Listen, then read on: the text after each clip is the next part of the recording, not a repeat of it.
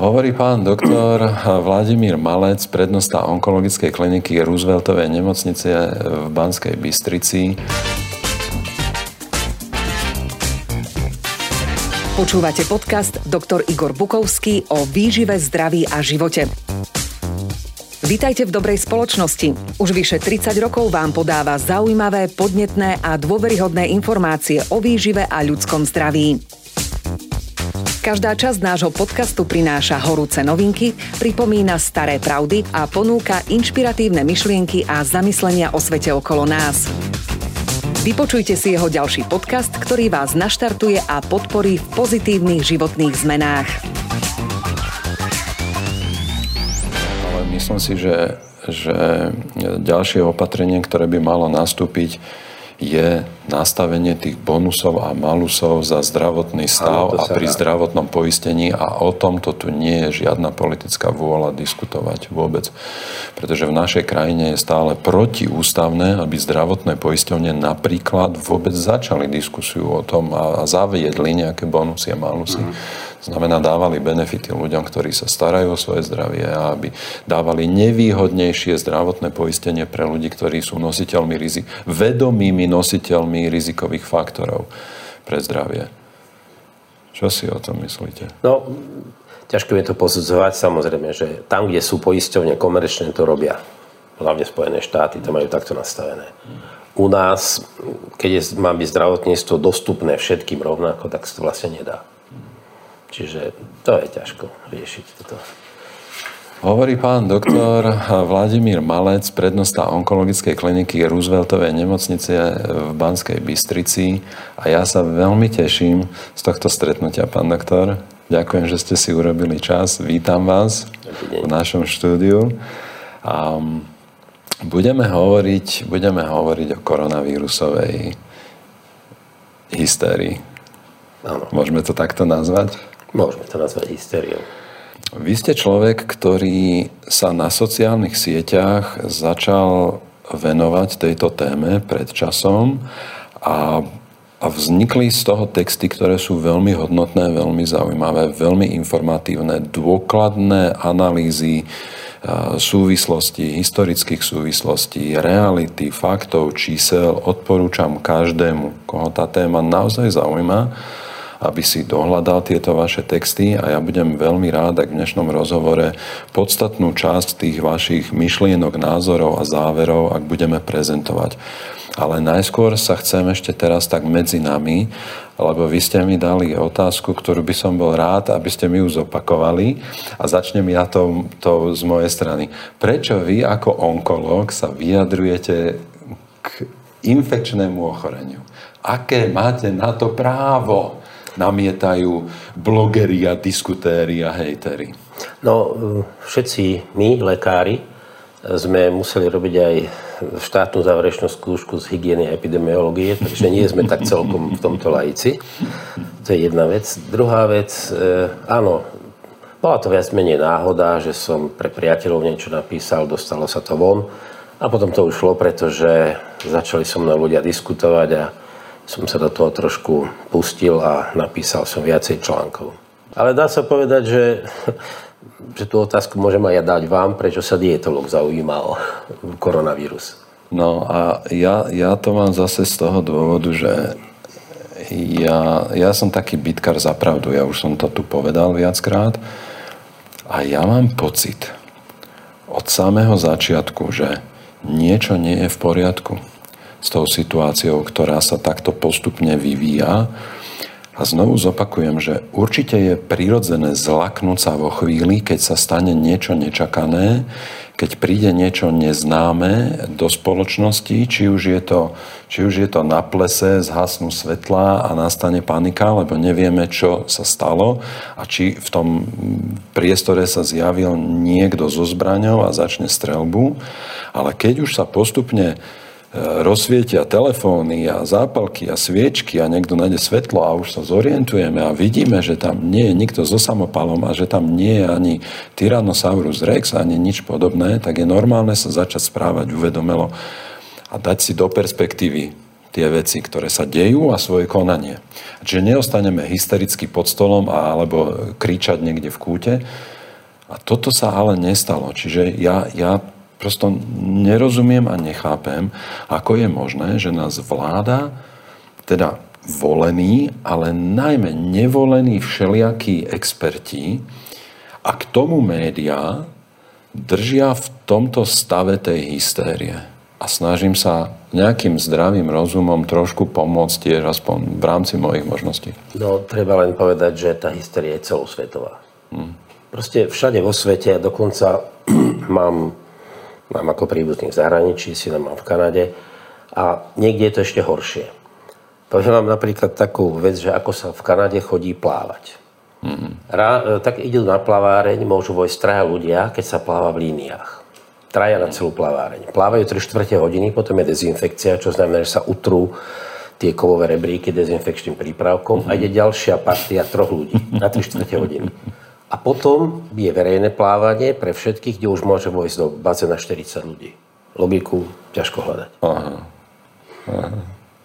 A toto je to presne, čo mňa štartuje do toho, pretože aj v našej krajine títo, títo experti a vládni konzultanti a, a, a prosto ľudia, ktorí sú často aj úplne neznámi pre verejnosť, pretože to nie sú volení zástupcovia. A my nevieme, odkiaľ sa zrazu vzala nejaká Alexandra Bražinová a podobní ľudia, ktorí, ktorí sú v podstate v najväčšej miere zodpovední za to, čo sa tu deje ako vláda a čo vláda komunikuje verejnosti, ako verejnosť vníma tú situáciu, aké, aká nálada vzniká a aké opatrenia spoločenské, ekonomické a na úrovni škôl a zdravotníctva vlastne sú príjmané a ako to poškodzuje celú spoločnosť.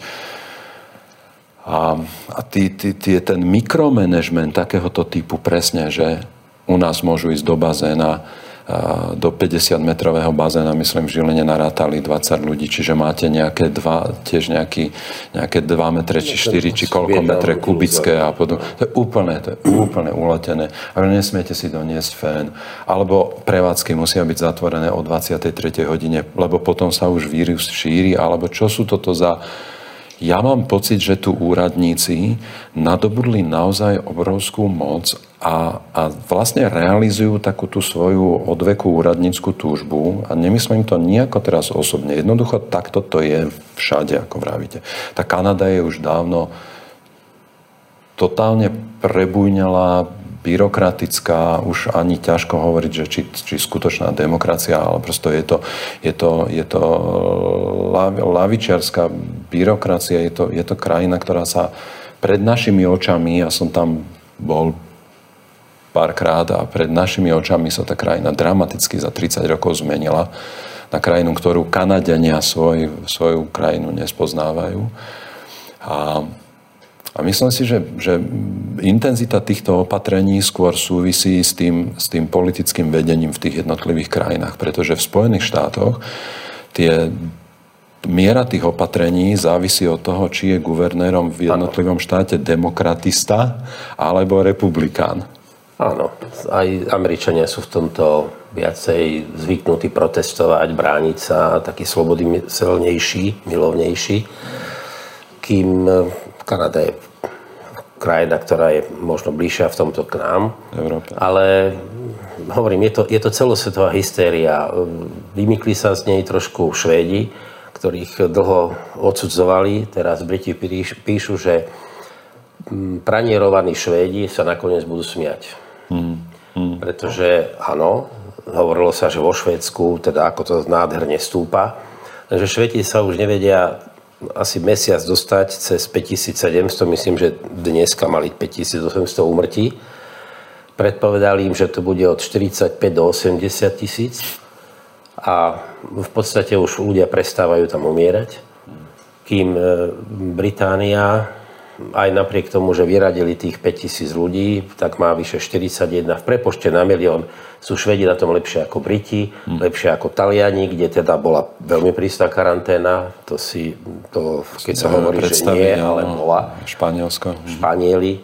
E, tak Švedi sú na tom lepšie v prepočte na milión v úmrtiach ako všetky tieto krajiny. Hmm. A napríklad v, tej, v tom Taliansku bola bola taká prísna karanténa, že človek išiel z papierikov a v Španielsku to bolo, že kde ide nakúpiť a policajti ho kontrolovali. Mohol ísť len konkrétne na nákup a dosť. Áno, áno. Alebo to si nevieme ani predstaviť. psa a podobne. Alebo so psom, tam, sa, tam sa prenajímali psi na to. Tým sa špa- to dal... š, Švédi tí jednoducho na akúkoľvek karanténu kašľali a nestalo sa nič hrozné. Vlastne tie počty úmrtí boli porovnateľné. Keď si zoberieme napríklad už to, tú Lombardiu, Taliansku, kde zomrelo nejakých 16 tisíc, vyše 16 tisíc ľudí v 10 miliónovej oblasti, a tak v 10 miliónom Švedsku zomrelo 5800.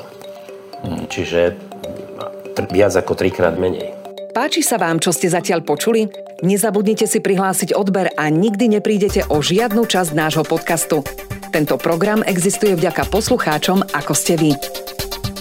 Keď sa pozrieme napríklad aj na tie čísla u nás, že um, myslím, že po slovensky sa to volá smrtnosť, že je to počet úmrtí na, na preukázanú ano. infekciu. Áno. Alebo v angličtine je to, to, to CFR, že to je uh, case fatality rate, teda na, na počet infikovaných koľko úmrtí. No, ak berieme do úvahy e, včerajšie čísla v čase, keď natáčame toto video, tak to bolo 3022 pozitívnych prípadov, hoci k tomu hneď prídeme ešte, čo to vlastne znamená. Ale povedzme, že máme 3022 oficiálne registrovaných pozitívnych ano. prípadov, to znamená pozitívnych výsledkov tých, tých PCR testov na vírus a máme 33 úmrtí, a keď toto prerátame, čiže koľko je to percentuálne úmrtí na ten, je to 1,09%. 1,09%. Toto je najnižšie číslo zo všetkých krajín v Európe a možno aj na svete. A... Tu by som jednu poznámku. My počítame len úmrtia, ktoré boli dokazateľne na COVID. Áno, áno. Kým v niektorých mali... krajinách počítajú, že vôbec mal popri tom COVID. Čiže ano, zomrel aj z COVID. Ano. Takže... My, sme, my sme tu mali na túto tému hlavného patologa na rozhovor pána doktora Palkoviča, ktorý to vysvetlil pre mňa dostatočne dôveryhodne. Zatiaľ nič nenabúralo dôveru v v tie, v tie závery. Ako vy poznamenávate v jednom zo svojich textov, je pravda, že sme netestovali starých ľudí, ktorí umreli na prítomnosť koronavírusu v dutine ústnej, Otázka je, či by to bola príčina alebo nie, ale práve v porovnaní s inými krajinami, kde povedzme aj mladý človek zahynie pri dopravnej nehode na motorke a má pozitívny nález testu a dokonca, že v archíve v Rakúsku nájdú v jeho, v jeho anamnéze, že mal pozitívny výsledok, tak je zaradený do, do kolónky umrtie na koronavírus. No, Briky teraz vyradili Tých 5 vlastne mali 45, by si mali a teraz klesli na nejakých 41, 45 a niečo mali. Približne 5000 ľudí vyradili, že to neboli vlastne umrtia na koronavírus. To ešte, to ešte vlastne si naozaj zase povedzme, že to sa udialo len na základe analýzy papierov, už dodatočne. Že ano. to sa neprehodnotilo. Reálne pitevné nálezy, to sa prehodnotili len vlastne nejaké, aspoň základné elementárne kritéria sa použili na na to papierové triedenie. No. Ale keďže vieme zo sveta, že počet skutočných pozitívnych testov je 10 až 20 násobne, možno aj viac, väčší než, je, než tie oficiálne čísla. Čiže v skutočnosti by na Slovensku nebolo 3022 ľudí s pozitívnym nálezom, ale 30 až 60 tisíc ľudí minimálne. Ano. Ale máme 33 úmrtí. To znamená, že to číslo, tá smrtnosť sa nám rozpúšťa 10 až 20 násobne, sa nám riedi. A to znamená, že dostaneme tú smrtnosť nie 1,09%, ale 0,1%. Je potom bola už úmrtnosť v podstate. Smrtnosť, áno. Smrtnosť, smrtnosť, smrtnosť. pozitívnych. Smrtnosť. Ako z dokázaných ochorení mala byť smrtnosť. Áno, to je to, hovorím, že z tých, no. že z tých 3000, ktoré sú dokázané. Ale, ale, ak, ale ak platí, že my ich nevieme zachytiť všetkých tých pozitívnych a že sa odhaduje, že ich je 10 až 20 krát viac minimálne, než tých, ktorých naozaj no. zachytíme, tak to nám riedi potom tú smrtnosť. Áno, pokiaľ rádovo, by sme počítali, že určite je 30 tisíc, áno. áno. Rádovo na desatinu, to znamená, smrtnosť by bola 0,1 pri počte, že, že pozitívnych prípadov by bola 60 tisíc a viac, tak na úroveň 0,05. A to sme, to sme už na úrovni chrípky, kde, kde o smrtnosti nemáme presné údaje a úmrtnosť je nejakých Lebo menej ako 1%. Nevyšetrujeme vlastne všetkých ľudí na chrípku, samozrejme. Ale toto už píšu aj britské médiá, že vlastne ochorenie je už 6-násobne menej vražedné ako v súčasnosti, mm. Ako chríp, chrípka a pneumónia. To znamená, že 6 krát menej ľudí už v súčasnosti umiera v Británii na koronavírus, COVID. ako umiera na, na chrípku, chrípku, lebo na chrípku sa umiera už... aj mimo sezóny. A, a práve to som a to ešte je chrípka mimo sezóny. Áno. Čiže ak, ak už v Anglicku majú oficiálne dáta, že na, na chrípku zomiera 6 krát viac ľudí ako na COVID, No blíž sa ku tisícke, je... a to je chrípka aj pneumonie, napísali. Aha, aha. A za, neviem, myslím, že za mesiac to dávali, tak 150 ľudí zomrelo, alebo za 10 dní to bolo. Viem, že denná, teraz vyšla denné rekordy, tak oslavujú, že majú 12 ľudí, 12 úmrtí za deň. Predtým mávali cez tisíc aj v tom vrcholnom období. Proste to prudko kleslo. Čiže, čiže, čiže, v rámci, áno, čiže v rámci témy, že ako ako vlastne vyhodnocovať tú situáciu, tak sa asi zhodneme v tom, že nie sú vôbec dôležité počty prípadov, takzvaných, že dôležité je počet hospitalizácií a počet úmrtí. Počet úmrtí a toto, všade, a toto všade na svete klesá. No, teda, počet úmrtí klesá na svete výrazne. V Európe. V Už aj v Spojených štátoch, no možno teraz sú na vzostupe krajiny, kde to začalo neskôr ako Brazília, snáď Čile, ale v Európe aj v Spojených štátoch je to už na Čiže všade v krajinách, kde sme, kde sme nástup infekcie zaznamenali vo Marec, februári a marci, no.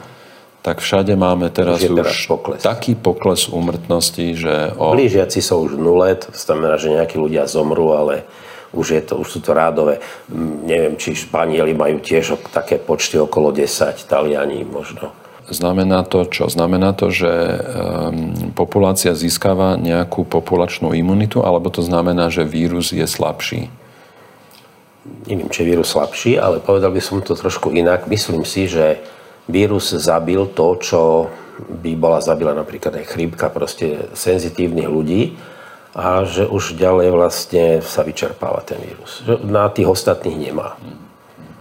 Ja som čítal vyjadrenie prednostu infekčnej, nie infekčnej, infektologickej kliniky nemocnice v meste San Martin, čo je uprostred Lombardie.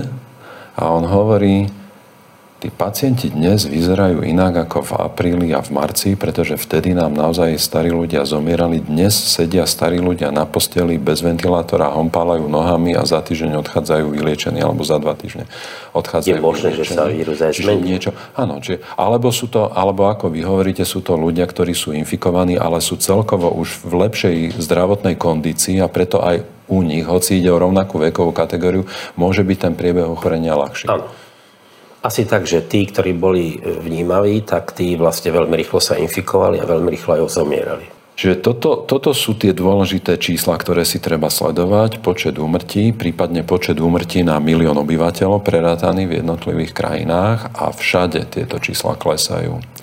Čiže strašenie tým, ako, ako tá infekcia je nebezpečná, smrteľná, rýchlo sa šíriaca vyvracajú údaje o tom, že počet úmrtí všade na svete, kde, kde teda zaznamenávame naše, našu akoby tú časovú os, kde, sú, kde sme plus minus v tej istej časovej osi, tak všade to klesá výrazne. Áno, dá sa povedať, že všade, pokiaľ si pozrieme nejaké krivky, tak všade to klesa a je ten pokles naozaj rapidný. To je 100-násobný pokles vo väčšine európskych krajín. Poďme teraz, poďme teraz hovoriť chvíľku o tých testoch, pretože um, média v našej krajine a vizuálne, tlačové a všetky vlastne žijú z toho, že vláda každý deň informuje o počte pozitívnych testov, o okresoch, kde sa vyskytujú pozitívne testy, o počte hospitalizovaných sa už hovorí málo, pretože hovoriť číslo 1, 2 alebo 4 nie je veľmi zaujímavé a, a referujú sa počty úmrtí. Pretože no, to je zase dramatické. V prvom rade, čo sme očakávali, že, ne, že prestanú, že to, ten vírus úplne ako vyblokujeme, Samozrejme, že testujeme a ten vírus je tu, takže čím viac testov urobíme, tým viacej ľudí nájdeme. Teraz myslím, že včera bolo vyše 100 ľudí, ale sa urobilo 3,5 tisíca testov. Vtedy, keď sa robila tisícka, tak sme mávali nejakých 30 pozitívnych. Čiže samotné to číslo Vždy treba nehovorí. zobrať do úvahy počet testov a počet pozitívnych Asi výsledkov. Tak. To je jedna vec. Hej. Ďalšia vec, a toto je, toto je veľmi podstatná vec tiež, presne. To je nepochopiteľné pre, pre zdravý rozum aj bez, bez medicínskeho vzdelania vyššieho, že oficiálni predstavitelia vyvolali u verejnosti dojem, že keď urobíme tie opatrenia, aké oni navrhli, takže ten vírus zmizne, že sa stratí. Ano, že, keď sa zakopeme, že keď sa zakopeme do, do bunkra, tak zabijeme vírus a keď vylezieme, tak už tu nebude? Ho nejako vylúčime a to si ešte mnoho ľudí predstavuje, že naozaj je to tak, že keď budeme teda dodržiavať nejaké karanténne opatrenia, takže ten vírus vyradíme nejako. Vyvrieme ho. Vygumujeme. Ale to sa nedá. Ten vírus je tu a už to aj bude. Jasne. A to, že zavrieme hranice a neprinesie No tak e, my napríklad nie sme už ani sebestačná krajina v potravinách, takže musia sem chodiť kamióny. Čiže tak či tak niekto ten vírus donesie, takže ako nedá, sa, nedá sa zavrieť tak, že e, my vyblokujeme krajinu, zablokujeme krajinu a vírus sa tu nedostane. On sem príde. Pre mňa nepochopiteľné, že obrovská časť verejnosti prijala jednak túto predstavu po A, po B, že ju tí, že ju tí odborníci vlastne takto načrtli a prezentovali. A po C, aké škody toto napáchalo vlastne teraz nás, pretože my sme boli vyzývaní k tomu, aby sme sa báli jeden druhého, pretože sa môžeme nakaziť a, a vy môžete byť pre mňa zdrojom infekcie a potenciálnym vrahom v podstate. Toto, toto boli tie emócie, ktoré z toho... Už niekedy v začiatku, myslím, že to povedal e, Richard Sulík, že ani jedna predavačka sa neinfikovala. To bolo v začiatkoch tej infekcie a, a to vtedy ešte nemali ani tie, e, tie štíty plastové, čo sú už teraz pri pokladniach. E, tá predavačka sa určite dotkla potravín, ktoré sa mohol dotknúť aj, a hoci aj obalu, ktorého sa mohol dotknúť aj infikovaný človek. E, je veľmi ťažko upozorniť človeka, aby sa neutrel si tvár a podobne, dostalo sa to k očiam je niečo iné napríklad dodržiavať sterilitu na operačnej sále a niečo iné dodržiavať sterilitu v bežnom živote. To koľkokrát som si uvedomil v tých začiatkoch, že je to vlastne nemožné, že človek chádza do výťahu, stlačí tlačítko, čo ako sa ho predtým dotkol, infikovaný. E, dobre, chce si potom umyť ruky, ale medzi tým mu zazvoní telefón, tak ho vyťahne. E, proste to sa skoro nedá zabrániť šíreniu a napriek tomu to šírenie bolo vlastne veľmi mierne, veľmi slabé alebo boli prípady, že zámenou výsledkov testov po uliciach chodili ľudia s pozitívnym výsledkom, ktorým tvrdili, že výsledok je negatívny a v karanténe doma sedeli ľudia, ktorí boli negatívni, ale zámenou výsledkov mali pozitívny test. Ano. A títo chorí ľudia chodili po ulici s pocitom, že sú neinfekční a vlastne mohli e, šíriť ochorenie. Ešte ani, takto, ešte ani takto sa ten vírus nechcel šíriť. E, zaujímavé bolo to Mm, to sledovanie, teda to vyšetrenie, e, to robili vlastne testy na protilátky tu na Bratislave pred e, začatím školského roku, no teda otvorení škôl v, v júni, hej, otvorenie, áno. A vtedy vlastne zistili, že niečo, vyše 500 pracovníkov vyšetrili a že asi 30 sa už stretlo s koronavírusom. To boli ľudia, ktorí boli predsa v karanténe. A to ešte sme testovali len pomocou protilátok. A my vieme, že imunita reaguje na koronavírus aj inými mechanizmami, ktoré zatiaľ nevieme vôbec testovať. Áno, nevieme ich odmerať. protilátky sa... vytvoriť, áno, pretože áno. ho organizmus zruší už predtým. Áno, áno. áno. Či už sú to IgA na sliznici, ktoré nevieme merať, alebo sú to B lymfocyty, alebo prosto aj mechanizmy, ktoré ešte nepoznáme. Jeden z najnovších um, prístupov e, k riešeniu celej situácie je veľmi zaujímavá vec, ktorá pochádza z Kalifornskej univerzity v San Francisku. Ale je to veľký medzinárodný tím ľudí poskladaný aj z Európy a, a z Ameriky. A oni um, sa inšpirovali tzv. nanolátkami, čo sú, rádovo, čo sú molekuly rádovo 10, 10, desatinu menšie oproti bežným protilátkam imunoglobulinovým, imunoglobulinového typu. A tieto nanolátky prvýkrát objavené u lám, tiav a príbuzných e, živočíchov, patria k tým najsilnejším ochranným imunitným mechanizmom a sú to návyše látky, ktoré oni tvrdia, že sa budú používať v spreji že sa to aplikuje na sliznicu a že to vlastne zabali a znefunkční ten vírus a neumožní mu to zapichnúť sa do bunky. A to sú protilátky vlastne, ktoré, ktoré boli objavené len nedávno a má ich aj človek, patria, teda označujú sa ako nanolátky a toto, toto je niečo, čo my vôbec nevieme merať. A máte to aj vy, mám to aj ja. Môžeme ano. to mať už vytvorené po styku s inými typmi koronavírusu. To je, ano, to je jedna možnosť. A ďalej je ešte možno, že napríklad e, vieme, že napríklad ten koronavírus, e, ten SARS-2, nie je schopný infikovať väčšinu zvierat. Myslím, že sa dá makaky alebo tak sa dali infikovať, ale napríklad mačky, psi nie je možné infikovať. Pritom takisto majú vlastne ten receptor angiotenzinový, ktorý cez ktorý sa dostáva vírus do bunky. To znamená, že možno tam stačí malinká zmena. My nevieme, stačí, že máme niekto nie maličko pozmenený ten receptor a vôbec už nie je schopný infikovať. Mhm. Prijať ten vírus. Prijať ten vírus. Takže je tam viacero možností, mhm. prečo ten vírus nemôže vniknúť do bunky u každého. Určite, že e, nie sú infikovaní ja neviem, aké percento populácie sa s tým mohlo stretnúť, ale infikované odhaduje sa, že do 20% sa dá, je možné infikovať koronavírusom. Do 20%? Populácie. Že asi 20% nevníma, že 80% vôbec nie je možné infikovať vírusom, to tvrdia britskí vedci. Hm. Že 80% ľudí vôbec neochoria, ani keby v tom prostredí koľko žili. Takže čo znamená, čo znamená počet pozitívnych prípadov? Čo to znamená ten test a výsledok ste pozitívny? No, skoro ste nič. Skoro nič, pretože ten človek nemusí byť chorý. Nehovoria o tom, že vlastne pozitívny test to je zistenie nejakých sekvencií toho vírusu, ktoré je sa nájde na časti, časti jeho genetického kódu, ktorý je už vonku na sliznici. To môže byť to môže byť napríklad aj vylúčený vírus aktívny, ale môže to byť aj zničený vírus. Čiže keď zistíme na sliznici človeka výterom pozitívny výsledok Ano. tak to neznamená, že ten človek je chorý, neznamená to ani, že je infikovaný a automaticky to neznamená ani, že je šíriteľ vírusu, Nie.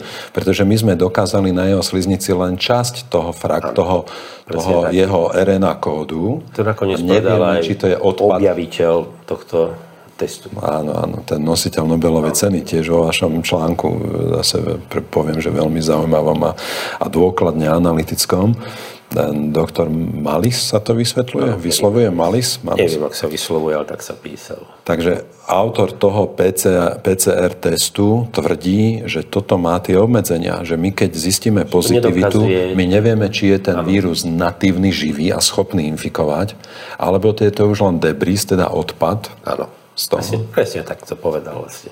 No. Takže, takže a navyše, keď máme 3022 pozitívnych výsledkov, maličkými písmenami České ministerstvo zdravotníctva pri svojich údajoch uvádza, že v tomto čísle sú zahrnuté aj opakované pozitívne výsledky od toho istého človeka.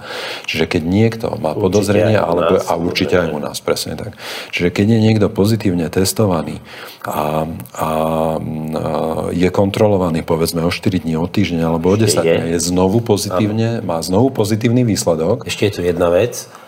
A, mm, myslím, že to bola Hongkongská univerzita. Spochybňovali e, absolútnu nejakú presnosť tých testov a odhadovali to, že spolahlivosť tých testov je, to bolo veľmi nízka hodnota od 20 do 80 Neskôr ich za to kritizovali, ale naozaj nie sú 100% spolahlivé tie testy. Ak pripustíme tam len nejaké malé percento nespolahlivosti, tak my môžeme testovať ako pozitívne človeka, ktorý v skutočnosti nič tam nemusí mať. Hmm. Ktorý nemá vôbec tam nejaké častice ani koronavírusu. Hmm. Alebo naopak tie testy môžu byť zase falošne pozitívne. No. A, dobre, ale tak, aby sme zase nešírili možno nejakú takú absolútnu skepsu, tak ale povedzme, že tie testy sa robia, máme tu nejaké výsledky, len interpretácia pozitívneho výsledku slovom prípad, ktoré sa spinuje potom v tých médiách, automaticky navodzuje vo verejnosti pocit, že tu máme 3222 chorých. No, my hovoríme, ako že sa zhoršuje epidemiologická situácia, tak sa to vyhlásilo, ale... Um, S každým pozitívnym prípadom. Áno, len myslím si, že dôležité sú skôr e, hospitalizovaní pacienti, teda pacienti, ktorí majú kliniku a umrtia. Hmm. Tie umrtia sú stále u nás ohromne nízke. Kto sme už o tom hovorili? Nevieme ich analyzovať ani, čiže akákoľvek analýza z našich čísel je na úrovni štatistických chýb. Pretože ten, ten, tie malé počty neumožňujú urobiť žiadne závery, naozaj, podľa mňa teda. No. Máme veľmi nízky počet umrtí, ale mm, povedzme, že aj v mnohých iných krajinách tu na okolí sú relatívne nízke tie počty umrtí, čiže to, že sú pozitívne testovaní, že sa zhoršila epidemiologická situácia napríklad v Chorvátsku, v Grécku, Briti dokonca chcú Grécko teraz zaradiť medzi rizikové krajiny. To Gréci majú nejakých 20 úmrtí na milión. Neviem, či majú okolo 200 úmrtí v celé Grécko, 10 miliónové. To je smiešne.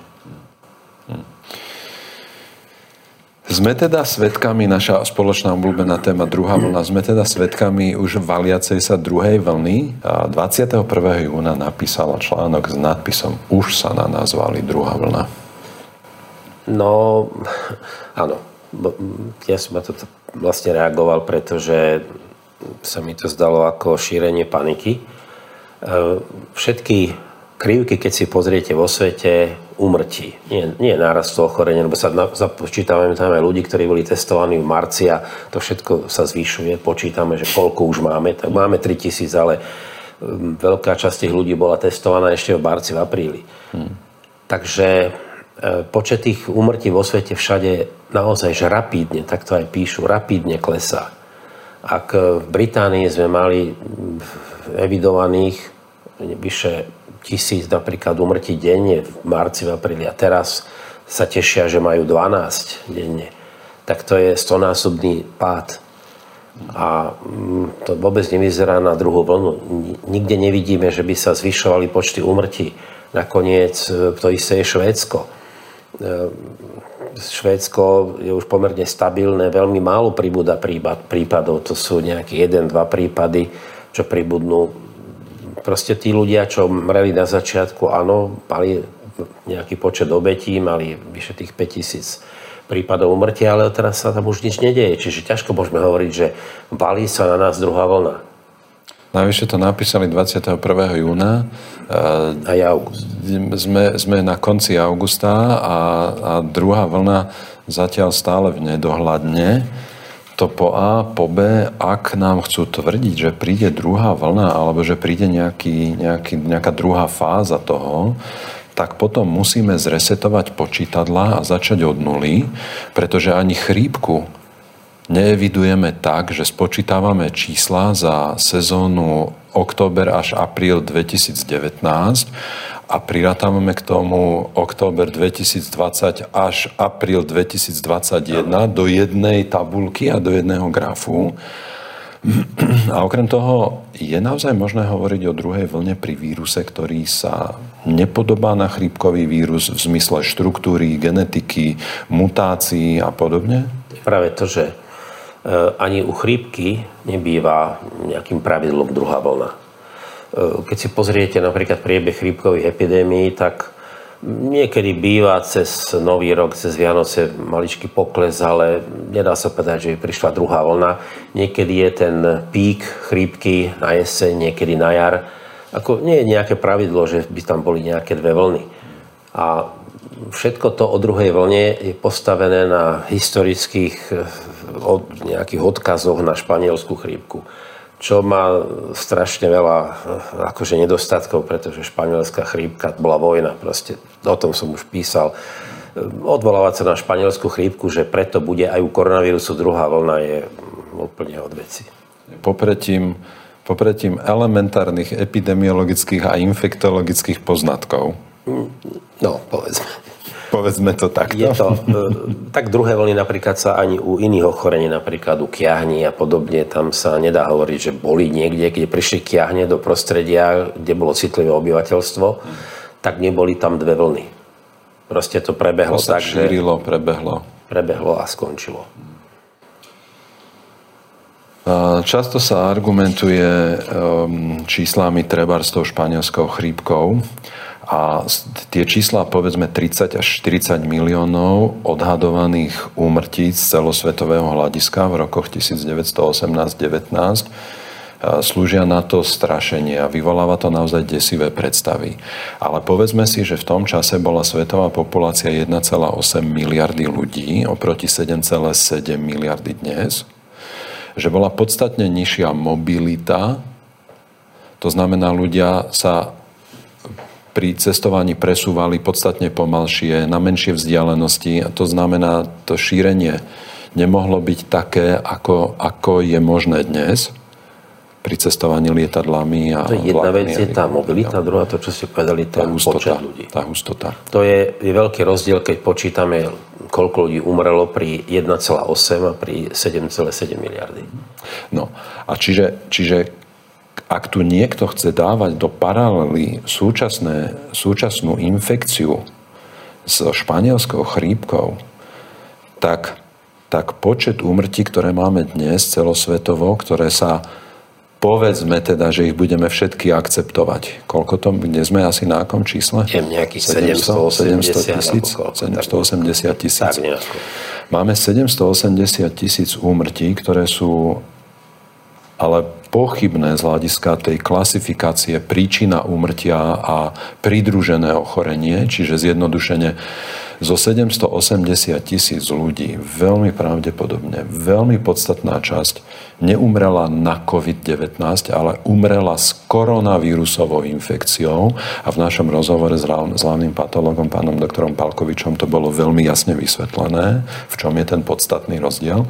Čiže máme 780 tisíc ľudí z celosvetového hľadiska, ktorí zomreli s, ko- s koronavírusom, no. vrátane tých, ktorí zomreli na COVID, aj tí mali koronavírus samozrejme a keby sme prepočítali to číslo úmrtí e, z obdobia španielskej chrípky na dnešnú populáciu, tak by sme museli mať 151 miliónov úmrtí.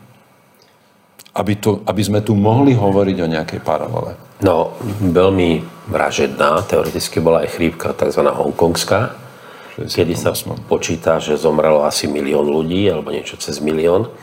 No a bola polovica obyvateľov, čo je dneska. Po, Čiže dneska by malo zomrieť na takúto chrípku 2 milióny ľudí. Hmm. Nehovoriac o tom, že na iné infekčné choroby, a to sa už povedalo, už len na takú tuberkulózu zomrú skoro 3 milióny ľudí ročne. A my sa desíme a urobili sme úplnú hysteriu okolo ochorenia, ktoré zabilo možno 700 tisíc, možno. Hmm čo nie je nič strašné vlastne. Áno, ja viem, vyzerá to hrozne, keď sa vám budú, budú predkladať, že koľko ľudí zomrelo. Povedzme, v Spojených štátoch umiera 60 až 80 tisíc ľudí na chrípku ročne. Teraz si predstavme, že by médiá si takto to preferovali v polovici epidémie. Už nám zomrelo 40 tisíc ľudí na chrípku. A máme ďalších 200 tisíc infikovaných. Očakávame ďalšie 10 tisíce úmrtí. To je hrozné. Mm. Ale pritom je to vlastne každoročná realita, to takto beží. Mm. My ako musíme, musíme brať do úvahy, že ľudia zomierajú a zomierajú aj na takéto ochorenie ako chrípka. Alebo iné infekcie. Alebo iné infekcie. Ako ste povedali, na tuberkulózu ročne zomrie na svete 3 milióny ľudí a nikto o tom nepíše, pretože to sa nás netýka samozrejme. To je tam. To je v krajinách, ktoré nás v podstate nezaujímajú. Takže už sme zase pri tom, že strach, ktorý tu je šírený a najmä strach, ktorý šíri už potom tá verejnosť, podľa mňa teda nie je založený na takých tých cnostných cieľoch zachraňovať životy, pretože keď poviem o tom, poďme zachraňovať životy ľudí, ktorí zomierajú na onkologické ochorenia. Vy ste onkolog, prečo tie médiá nehovoria každý deň ráno? V správach včera zomrelo na onkologické ochorenia na Slovensku 48 ľudí, z toho dvaja v okrese Rimavská sobota, štyria v okrese Žilina a tak ďalej. Ako kde toto, prečo sa toto nevalí na nás každý deň? V Českom parlamente profesor Žaludík už dávno že porovnal to, že vlastne keby sme takto hlásili, že zase nám zomrelo, tam to je vyše 50 v Česku samozrejme. Tam je to hej, dač 9, skoro 190. No, dvakrát väčší. No takže už nám zomrelo 50 ľudí na onkologické ochorenie a do teraz nám zomrie ešte, ešte ďalšie. A do večera že to je vlastne šialené. Ale... Áno, áno. ale oni namietajú, ale to nie je infekčné. A preto hovorím, toto je pre mňa vlastne pokrytecké, pretože ukazuje sa, že nejde teraz, toto je len také ukazovanie cnosti, poďme zachraňovať životy. Pretože keď poviem, poďme zachraňovať iné životy, tak to sa zhodí zostala, lebo to nie je infekčné. Čiže ak to nie je infekčné, tak vlastne sa nemôžem nakaziť ja, čiže ten strach z toho je predovšetkým založený na tom, že ja sa môžem nakaziť a ja môžem zomrieť a možno moji blízky. Že tu nejde o to zachraňovať životy a, a zlepšovať zdravie. Tu ide o to, že to sa týka, to sa môže týkať no, mňa. Môže sa vrátiť aj k infekčnému, čo napríklad každoročná chrípka. Prečo to nevieme nejakým opatreniam ju vyblokovať? 800 až 1200, 300 ľudí ročne, hej. Mm, ne, neurobí sa nič, proste chrípková epidémia, všetci to vedia, a všetci normálne žijeme. Prečo nám nezáleží na tých životoch? Prečo nám nezáleží na tom, že áno, v tom období sa starí rodičia môžu nakaziť a môžu umrieť od vnúčika, ktorého im Napríklad. donesieme ráno opatrovať, Nikto pretože dieťa má ráno 38,8. Lebo v porovnaní s bežnou chrípkou u nás teraz na koronavírus vlastne zomrelo strašne málo ľudí. Tricatina, keď si zoberieme nejaké čísla, aby sme to jednoduše vyrátali, že 900 ľudí ročne zomrie na chrípku a teraz máme 33? To je tricatina, to sú 3%. Čiže ako keby sme sa sústredili na to, že nikto nesmie zomrieť na koronavírus. To je dobre, keď zomrie na chrípku, keď zomrie na, na tú rakovinu. To je normálne, ale nesmie nám zomrieť na koronavírus. Prečo? Kto to vymyslel? To je, no, to je súčasť tej paniky. Ja hovorím, to je panika celosvetová. Neviem, Ale u, nás, u, nás, u nás sme prosto hrdí ešte aj na toto, že my máme tie najnižšie čísla a budeme sa toho držať. No. A počúvame, počúvame súčasne od týchto nevolených um, ľudí, ktorých, um, ja ich, nech zase to nemyslím teraz naozaj nejako osobne ani urážlivo, ale teda povedzme, že sú vo funkcii nejakého vedúceho ústavu hygieny a epidemiológie na lekárskej fakulte a zrazu sa os, o, ocitne takýto človek vo svetle televíznych reflektorov a zrazu má právo môcť rozhodovať o, o životoch, osudoch 5,5 milióna ľudí v našej krajine, o našich pocitoch, o našej ekonomike, o školách, o deťoch, o životoch. Ja, ja, ja pozorujem v týchto ľuďoch um, nie odbornosť, nie fakty a nie, nie, nie hodnotenie situácie na základe faktov, odborností a na základe triezvého rozumu a perspektívy života. Ako vy hovoríte, my musíme brať do úvahy rizika. Bez rizika sa nedá žiť. Ak by sme chceli nulovať riziko akéhokoľvek ochorenia a, a úmrtia, Áno, to ako keby bol cieľ, že budeme mať žiť? nula úmrtia na koronavírus. Áno, to sa nedá. Ako? Ako budeme, ako budeme žiť, ak by sme si povedali, že my chceme dosiahnuť bezpečnosť za každú cenu. Pre všetky ochorenia, pre všetky úrazy, pre všetky situácie, ktoré ohrozujú človeka chorobou alebo smrťou. Ako by sme žili? Ja mám pocit, že títo ľudia nie sú v sebe takéto nejaké osobnostné črty, ktoré ich zamotali do takéhoto zámotku tých myšlienok, že toto ideme dosiahnuť a toto sa prosto nedá dosiahnuť.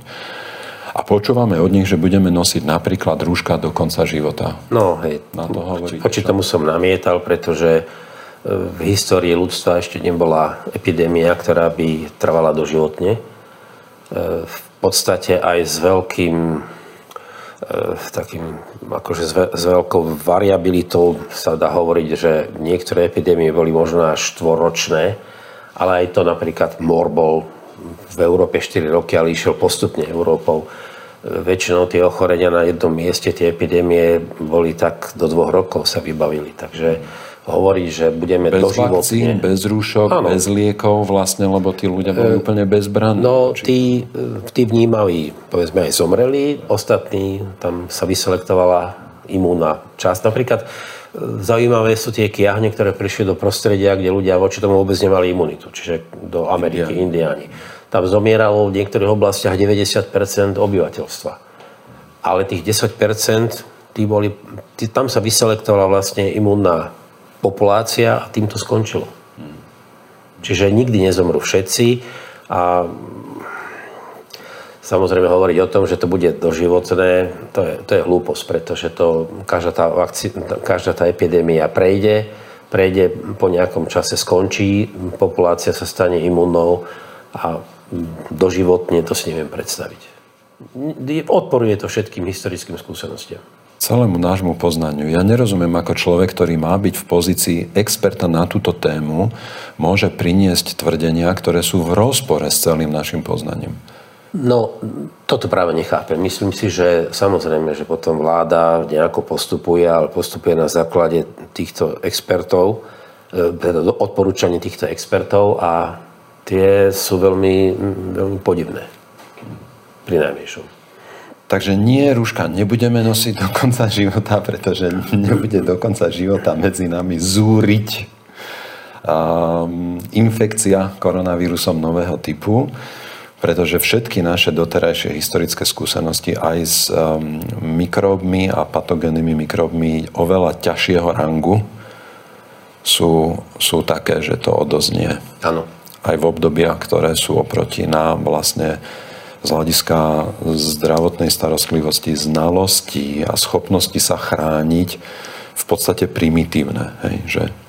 Um, áno, to je jedna vec. Druhá vec, že tu na niektorých štátoch napríklad e, odhadujú, že možno sa vráti krajina k normálnemu životu až po novom roku, pričom po pol roku už pokles tých, teda tej úmrtnosti je veľmi výrazný hovorím, stonásobne asi klesli počty, tak prečo by sa mal vrátiť až po novom roku?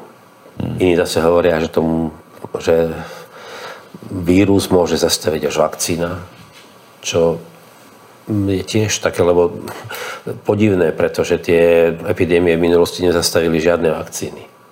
Je sa, zastavili, pri, sa zastavili prirodzeným vývojom tých, tých procesov. Zastavila, áno, ľudstvu sa podarilo eradikovať teraz e, kiahne, práve kiahne, ale nie v období rozbehnutej infekcie.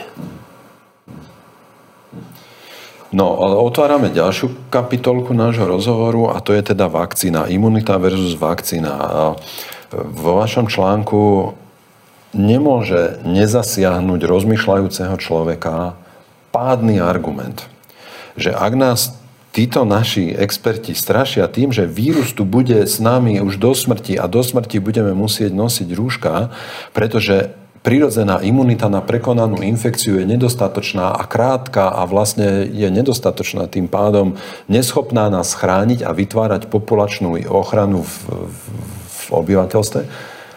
Ale súčasne tvrdia, že musíme počkať a dodržiavať všetky opatrenia, až kým nebude dostupná vakcína, Nehovorme teraz ešte o povinnosti očkovania a podobne, len že bude dostupná vakcína.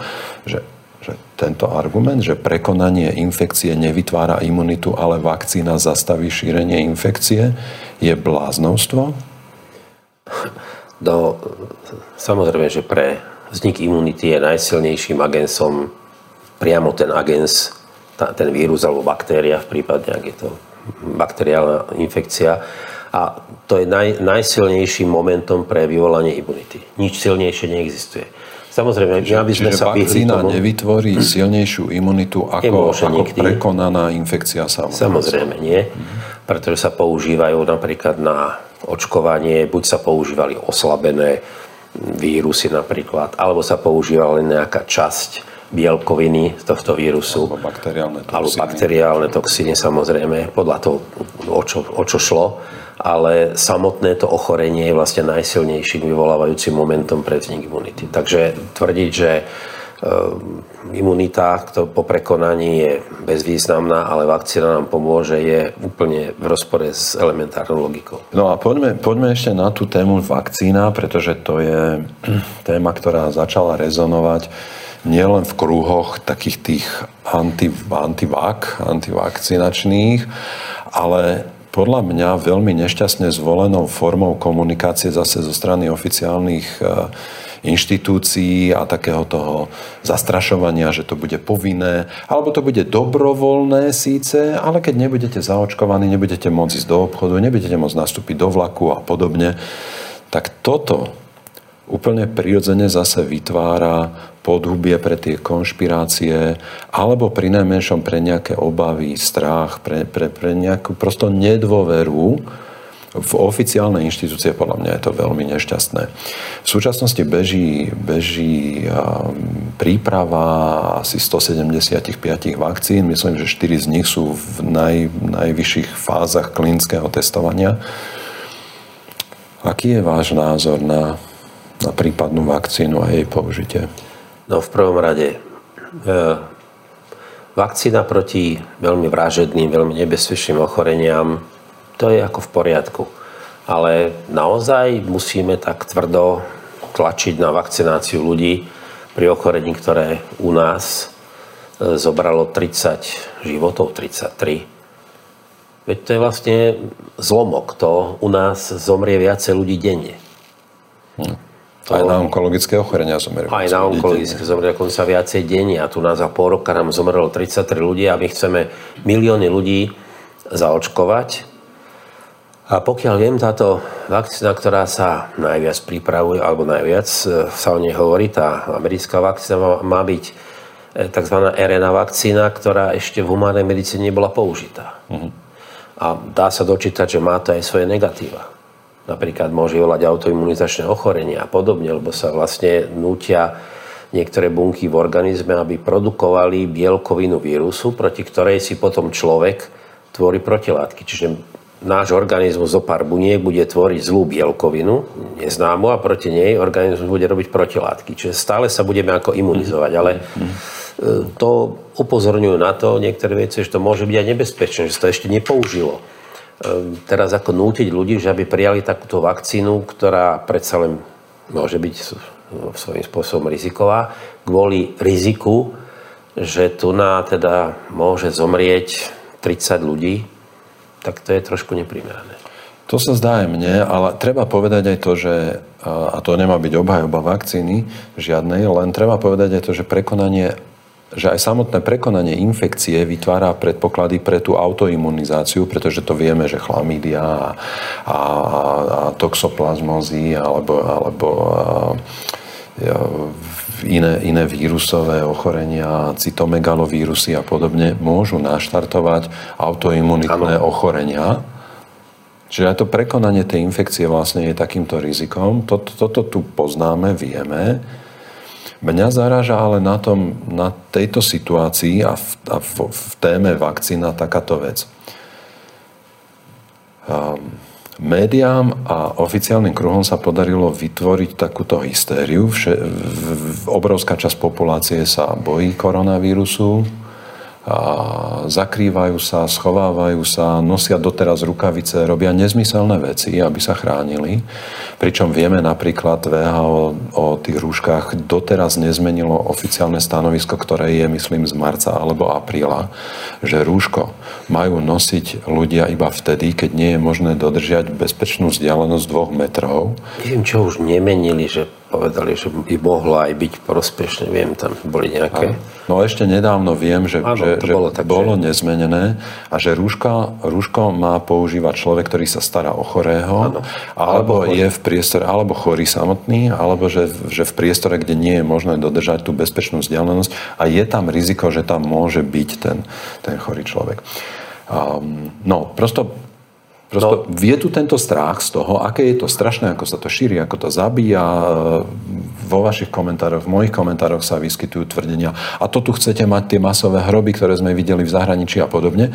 Ale keď sa opýtajú ľudí, či na Slovensku, či v Amerike, či v Nemecku, či vo Veľkej Británii, či sa dajú zaočkovať, keď príde vakcína, tak, ten, tak tá odpoveď áno sa pohybuje od 15 do 35, možno do 40% To znamená, že veľmi málo ľudí je ochotných vlastne sa dať zaočkovať, aby boli chránení voči chorobe. Čiže otázka je, čo ten zvyšok tých ľudí, ktorí sa nechcú dať zaočkovať, ale súčasne podľahli panike a teda prijali túto hystériu. Je to na nich. Ja neviem, neviem ako, to vysvetliť. Pretože, ako, to chcú, ako to chcú riešiť? Ako, ako, no, čo, čo, dá aká, to, je to, aká je pozícia? Dá sa to nanútiť, že to dáme ako povinné očkovanie. To nechcem, Len myslím, že na to nie je dostatok dôvodov, pretože naozaj to ochorenie zatiaľ nie je také, Zdra, aby... Zdravotných dôvodov zdravotných tomu nie je dostatok. Oni si nájdu a... politické dôvody. Tak, samozrejme, ale otázka, či budú ľudia s tým súhlasiť aj všade vo svete, nie len u nás. A prečo to ľudia nechcú? No, kopa ľudí sa napríklad neočkuje, nedáva zaočkovať proti chrípke. Lebo podvedome väčšina ľudí tomu neverí, že je to také hrozné. Stretávajú sa ľudia, už ako ľudia, ktorí sa poznajú, nepoužívajú rúška, samozrejme, keď sa stretnú. Ehm, je to akože v kolektívoch, kde sa bežne stretávajú, sa už nemusia používať vraj rúška. Takže ako ľudia už vidia, že vlastne nič hrozné sa nedieje. Čiže v skutočnosti ten strach nemajú. To je taký, možno keď sa ich spýtate, tak sa toho boja, ale už ten strach opadol. Vy by ste sa dali zaočkovať, pán doktor? Ja by som sa nedal zaočkovať. A nie, aby som sa nedal zaočkovať, odpovedám na otázku, ktorú tam v komentároch vidím často. Um, tým nechcem povedať, že očkovanie blok je vec zlá, nebezpečná a že všetky vakcíny a všetky očkovania sú nebezpečné a rizikové. Vďaka Bohu za to, že máme mnoho, mnoho fóriem vakcín a nástrojov, ako vytvárať imunitu alebo ako sa chrániť.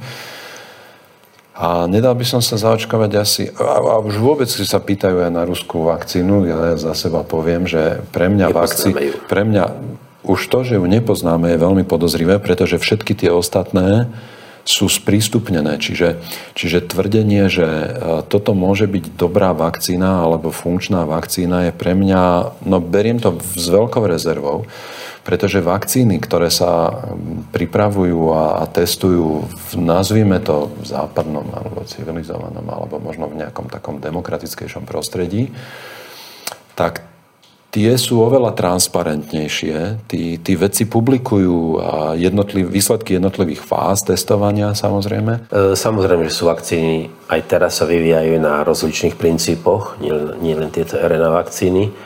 To len, ako som hovoril, že nie každú vakcínu musíme prijať ako, že povie, povie sa, bude sa očkovať, tak sa budeme očkovať. To, Postavíme treba to sa zvážiť. radu. Mm-hmm. A napríklad to očkovanie proti chrípke, povedzme, je otázka, či musíme byť proti všetkému očkovaní. E, teraz e, sa napríklad vo svete hovorí, hovoria to vedci, že pokleslo, poklesá zaočkovanosť proti poliomyelitíde, teda detskej obrne, a že to bude dosť vážna vec, pretože bola už pred eradikáciou, podobne ako kiahne, a že teraz znova stúpajú prípady, čiže vlastne tá, to celé úsilie aj financie sú vyhodené, pretože sa to vracia. A napríklad taká poliomyelitida to je závažné ochorenie, kde to očkovanie si myslím, že je na mieste. Ale my sa sústredujeme na koronavírus, ktorý je v podstate banálna záležitosť.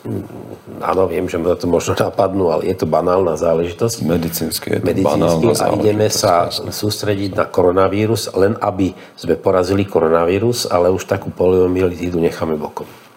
No a posledná, posledná téma ešte, ktorú by som teraz otvoril, um, tiež súvisí s takým verejným pocitom a s informáciami, ktoré, sa, ktoré sú nám sprostredkované od tých našich oficiálnych expertov. A to je, že našu situáciu na Slovensku, ktorú sme dosiahli vďaka tým fantastickým opatreniam a vďaka tej, tej poslušnosti nás ako národa, tak tam teraz pokazia ľudia, ktorí, ktorí si dovolili ísť do zahraničia na dovolenku a vrácajú sa. No, myslím si, že máme ten koronavírus všade, v každom okrese. Takže zbytočne sa budeme báť, že to prinesú zo zahraničia. Máme svoj vlastný. A teda to, že by bolo viacej, tak báť sa budú teraz aj iné krajiny. Viem, že napríklad Briti chcú uzavrieť eh, Grécko, nie uzavrieť, ale teda akože dať karanténu proti Grécku, eh, pretože si myslia, že tam vstúpli. Ale vlastne v Európe nie je možné to zabrániť eh, šíreniu tým, že zavrieme hranice. Už nie je stredovek. Hranice musia byť otvorené už len preto, že napríklad sa priváža potrava to znamená, že človek, ktorý ide tým kamionom, to by sme museli veľmi, veľmi špecificky, že príde kamión, potom sa zdezinfikuje kabína, sadne tam iný vodič a také niečo, to je nepredstaviteľné. Um, Tie, tiež sa mi zdá zvláštne, že ak, ak, ak vytvoríme zoznam krajín, kde majú podobnú situáciu ako u nás epidemiologicky, to znamená počet, povedzme, tých pozitívnych prípadov, o ktorých sme si už tiež povedali, že nevieme, čo vlastne znamenajú.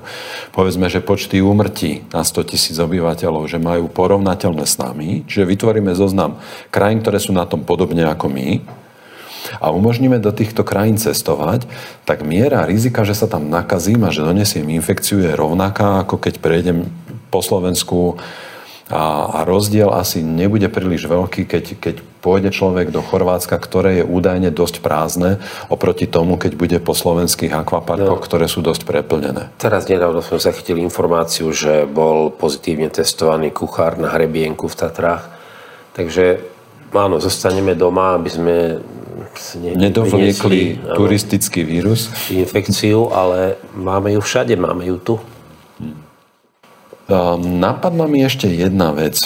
Viete, tieto argumenty a tvrdenia, že tie čísla, aké máme na Slovensku, sú také fantastické vďaka tomu, že naša vláda prijala najlepšie opatrenia v Európe, hoci, hoci nič iné ne, ne, nebolo prijaté na Slovensku v porovnaní povedzme s Českou republikou, povedzme s Rakúskom. Tie opatrenia sú veľmi, sú veľmi podobné, dokonca v niektorých krajinách boli o mnoho prísnejšie. Ale dobre, povedzme, teda argument znie. Naša vláda prijala výborné opatrenia a ľudia boli natoľko disciplinovaní, že toto sme spolu dosiahli. Pripustme, pripustme na chvíľu tento argument, pretože ja to chcem použiť teraz, tento istý mechanizmus a tento istý argument chcem využiť na riešenie, povedzme, rakoviny hrubého čreva, v ktorej úmrtnosť na rakovinu hrubého čreva je naša krajina na prvom alebo druhom mieste na svete na milión obyvateľov. To je, to je, to je obrovský zdravotný problém, nielen, nielen z hľadiska kvality života a, a nákladov na zdravotnú starostlivosť, ale prosto je to onkologické ochorenie, ktoré, ktoré v našej krajine tak rozšírené, že myslím, že Nitrianský kraj, Nitrianský kraj že je najvyšší úplne najvyššia koncentrácia úmrtnosti na, na, na kolorektálny karcinom na svete. A teraz prečo nepoužijeme na riešenie tohto problému tento istý mechanizmus? V porovnaní s koronavírusom, čo je neznáma choroba, neznámy agens, neznámy mikroorganizmus, a vláda dokázala prijať také múdre opatrenia, ktoré fungovali. Rakovina hrubého čreva je dávno známe ochorenie a presne vieme, aké opatrenia treba realizovať, aby tá rakovina nevznikala. Tak prosím, aby vláda robila to isté, aby vyhlásila opatrenia proti, proti vzniku a šíreniu rakoviny hrubého čreva konečníka a my ako národ budeme rovnako disciplinovaní a poslušní a budeme ich dodržiavať a za pár mesiacov a za 5 rokov zásadne zmeníme takéto závažné ochorenie a chorobnosť a úmrtnosť naň. Prečo neuplatníme tento istý mechanizmus? Vláda vie, čo má robiť, na rozdiel od koronavírusovej infekcie a ľudia budú poslušní takisto ako pri koronavírusovej infekcii, pretože my sme taký poslušný národ. Poďme takto vyriešiť rakovinu hrubého čreva, kardiovaskulárne ochorenia, kde sme druhý, tretí v Európe. Poďme takto vyriešiť tie ochorenia, na ktoré... Aj chrípku poďme takto každý rok. každý rok. No, Áno, proste, ale súvisí to s tým, že táto hysteria je celosvetová. Nakoniec, už sme spomínali tie hm, ochorenia ako povedzme tuberkulóza a prečo sa toľko energie nevenuje vo svete vyriešeniu tuberkulózy. Kvôli koronavíru sa zastavil vlastne Celý vo svete zastavila sa doprava, všetko. A dobrovoľne. Urobili dobrovoľne. sme to dobrovoľne. Toto a... nebolo vynútené. Toto boli dobrovoľné politické rozhodnutia nechápem, s následkami, ktoré sú ďaleko siahle a mnoho, mnoho, mnoho násobne prevyšujú Uvažuje všetky. sa o hlade, že bude obrovskom náraste. Bavíme sa o Nepáli, Bangladeši, kde sa odhaduje nárast eh, ľudí trpiacich hladom v desiatkách až stovkách miliónov. Bavíme sa o tom, že ten odhad, tá, ten, ten, tá organizácia OSN, ktorá má na starosti potravinov, áno, tá, tá potravinový program, oni odhadujú, že 170 až 300 miliónov ľudí, nových ľudí bude vystavených hladomoru. Teraz sa dozvedáme o tom, ako, ako v Spojených štátoch napríklad je o 60 nižšia miera poskytovania onkologickej liečby počas, počas už polročného trvania vlastne týchto opatrení. To, sú, to bude mať dramatické následky. Čítame o tom, ako na Slovensku minimálne o 170%, to sú len oficiálne čísla zachytené tou, tou našou generálnou prokurátorou, stúplo násilie na deťoch sexuálne násilie na deťoch o 170% v rámci tohto obdobia. Čítame správy o tom, ako, ako v ľudnatých krajinách sa stala nedostupná napríklad pôrodnícka a popôrodná starostlivosť. V krajinách zase ako Bangladeš sa bavíme o miliónoch detí, ktoré sa alebo nenarodia, pretože umrú, alebo sa narodia mŕtve, alebo umrú v krátko po narodení v období tej novorodenskej umrtnosti, pretože sa stala nedostupná starostlivosť. Áno, teda extrapolovali výsledky sme... z eboli v Afriky, že proste ľudia, keď videli, že sa na, zomiera v nemocnici na ebolu, tak samozrejme odmietali chodiť do nemocnic, mm. zomierali doma, tak e, skúsili to tak ako extrapolovať teraz, že čo sa môže stať a tam prichádzajú k tomu, že môže zomrieť milión detí, pretože sa nedostanú do nemocníc a na ošetrenie v týchto vlastne chudobných krajinách kvôli strachu z koronavíru. Musíme, musíme prijať to, že ešte niekoľko ľudí na koronavírus zomrie, tak ako zomiera aj na iné ochorenia a možno to bude nejaký čas ešte trvať. Či úplne vymizne, ako vymizol SARS, to nikto nevie. Ale úžasné, fascinujúce, veľmi povzbudivé je to, ako sa zase ľudský um a ľudská kreativita pustila do riešenia tej situácie. Či už sú to vakcíny, či už sú to spreje, tam v tom Švedsku napríklad ten Cold Zyme je sprej, ktorý, ktorému preukázali 98,3% účinnosť zabíjania vírusu, alebo ten nový, ten Aeronaps toho, z tej, z tej Kalifornie, alebo lieky, a nové prístupy k liečbe a hľadaniu, ako sa s tou situáciou vysporiadať. Toto je oveľa rozumnejšie, oveľa nádejnejšie. Toto je to, čo mňa naplňa teda nádejou, že poradíme si ako ľudstvo aj s týmto a bolo by dobré, a ja sa modlím o to, aby zatiaľ títo, títo iní, ktorí sa nezapájajú do tejto kreativity a do tejto našej snahy sa s tým vysporiadať, aby zatiaľ nenapáchali toľko škody, ktorá by sa už nedala odstrániť a vyriešiť, pretože Dúfam, tohto že... sa ja bojím. Pán prednosta, ďakujem veľmi pekne, že ste si urobili čas. Ďakujem veľmi pekne za to, že sa aj zapájate, prejavujete. Ste dôkazom toho, že ja nie som jediný lekár, ktorý sa tej téme takýmto spôsobom venuje. Ďakujem za to. Ja si myslím, že vo vašom okolí existuje tých lekárov oveľa viac na nešťastie mnohí sú potichu, takže o nich nevieme a o nich nepočujeme, ale bolo by dobre, keby sa aspoň teda tak potichu pridávali tí lekári a ďalší ľudia, so zdravým úsudkom a s kritickým myslením, ktoré dokážu túto perspektívu dávať a pomáhali šíriť tento zdravý rozum vo svojom okolí a vytvárali takú tú sieť, ktorú profesor Hešl v našom rozhovore spoločnom označil za najlepší nástroj, ako sa s týmto vysporiadať vlastne na tej úrovni tej spoločnosti. Ďakujem vám veľmi pekne ešte raz, želám všetko dobré vám, rodine, aj vašim pacientom a kolegom. Bože požehnanie, prajem, ďakujem. Ďakujem, že ste s nami ostali. Bolo to nesmierne zaujímavé, povzbudivé a verím, že, verím, že povzbudivé práve pre ľudí, ktorí si dokážu uvedomiť svoje dôležité miesto v tej tkanine našej spoločnosti, v tej štruktúre, ktorú môžu spevniť tým, že sa nevzdajú a odolajú tlaku, ktorému sme vystavení. Lučím sa aj dnes s vami. Vypala Vita. Ďakujeme, že počúvate podcasty Dr. Igor Bukovský o výžive, zdraví a svete okolo nás. Tento podcast vyrábame vďaka tomu, že ste si kúpili knihy doktora Bukovského. Ďalšie dôležité informácie o výžive a zdraví nájdete na stránke www.encyklopédia.akv.sk a na YouTube kanáli Dr. Igor Bukovský.